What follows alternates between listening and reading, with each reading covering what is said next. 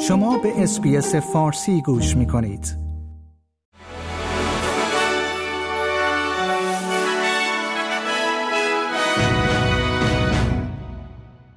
درود بر شما شنوندگان گرامی، این پادکست خبری امروز چهارشنبه 18 اکتبر 2023 اس‌بی‌اس فارسی است که من پیمان جمالی اون رو تقدیم حضورتون می‌کنم. اسرائیل مسئولیت حمله هوایی به بیمارستانی در شهر غزه را که مقامات بهداشتی حماس می‌گویند صدها نفر را کشته است رد کرده است.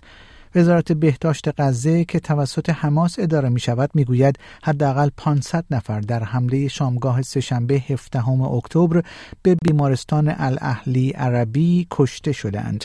اسرائیل می‌گوید در تلاش است تا منشأ این حمله را تایید کند. حمله‌ای که تاکنون مرگبارترین حمله هوایی دفاعی اسرائیل در 5 جنگی است که از سال 2008 تاکنون انجام شده است.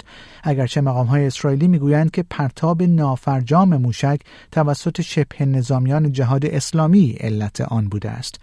ریاض منصور نماینده فلسطین در سازمان ملل گفته است که اسرائیل مسئول است و خواستار آتش‌بس در این درگیری شده است. پس از آن که اردن نشست 4 جانبه‌ای را که قرار بود روز چهارشنبه با حضور آقای جو بایدن رئیس جمهور آمریکا و دیگر رهبران برنامه‌ریزی شده بود لغو کرد، سفر آقای بایدن به خاورمیانه با یک مشکل بزرگ مواجه شده است. آقای بایدن که قرار است به زودی وارد تل اویو شود، امیدوار بود در پاسخ به درگیری که در اسرائیل بین شبه نظامیان حماس و نیروهای ارتش اسرائیل در گرفته تنش‌ها را کاهش دهد و از گسترش جنگ جلوگیری کند.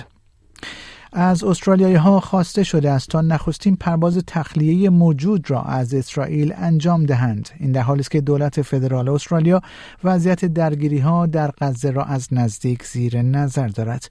کلر اونیل وزیر کشور استرالیا میگوید که حدود 1200 نفر در منطقه درگیری هستند. وزیر کشور استرالیا گفت این افراد با دولت در تماس هستند و اخبار مربوط به بازگشت به استرالیا را دریافت می‌کنند. این در حالی است که 46 استرالیایی در غزه گرفتار شدند.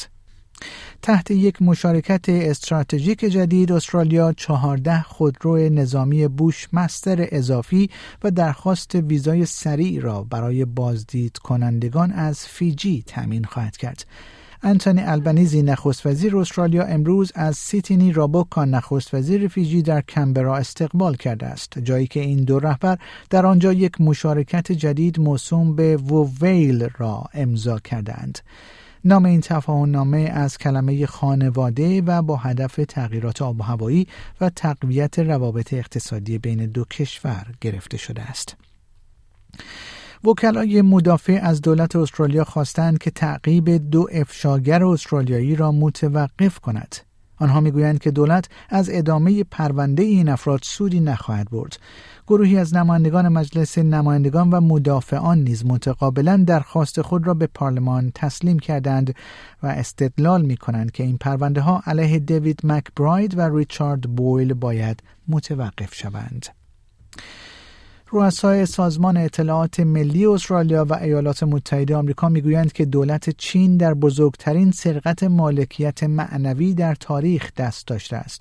مایک برگس مدیر کل سازمان اطلاعات و امنیت استرالیا موسوم به ASIO و کریستوفر رای مدیر FBI در کالیفرنیا برای حضور در کنفرانسی درباره هک چینی در نخستین جلسه عمومی مشارکت اطلاعاتی گروه موسوم به 5 Eyes با یکدیگر ملاقات کردند. ایالت ویکتوریا در استرالیا دومین ایالت استرالیا خواهد بود که سلام نازی ها را پس از یک سری حوادث ضد یهودی برجسته ممنوع می کند. قانونی که نمایش یا اجراء عمدی یک ژست یا نماد نازی ها در انظار عمومی را غیر قانونی می داند، سه‌شنبه شب در پارلمان ایالت ویکتوریا تصویب شد. شرکت گلنکور از سال 2025 فعالیت خود را در ماونت آیزا، یکی از بزرگترین معادن مس جهان، متوقف خواهد کرد. این شرکت چند ملیتی به 1200 کارگر خود اطلاع داده است که پس از 60 سال استخراج مس در این شهر واقع در شمال غربی ایالت کوینزلند، عملیات زیرزمینی و کارخانه تقلیز مس خود را تعطیل خواهد کرد. سالمندان به زودی می توانند بدون اینکه مستمری 2 هفته‌ای بازنشستگی آنها تحت تاثیر قرار گیرد درآمد بیشتری کسب کنند.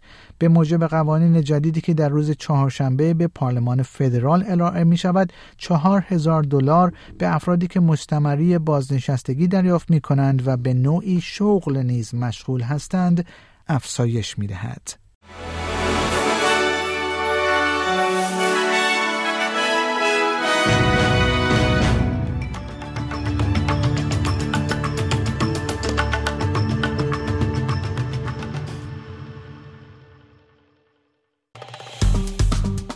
لایک، شیر، کامنت.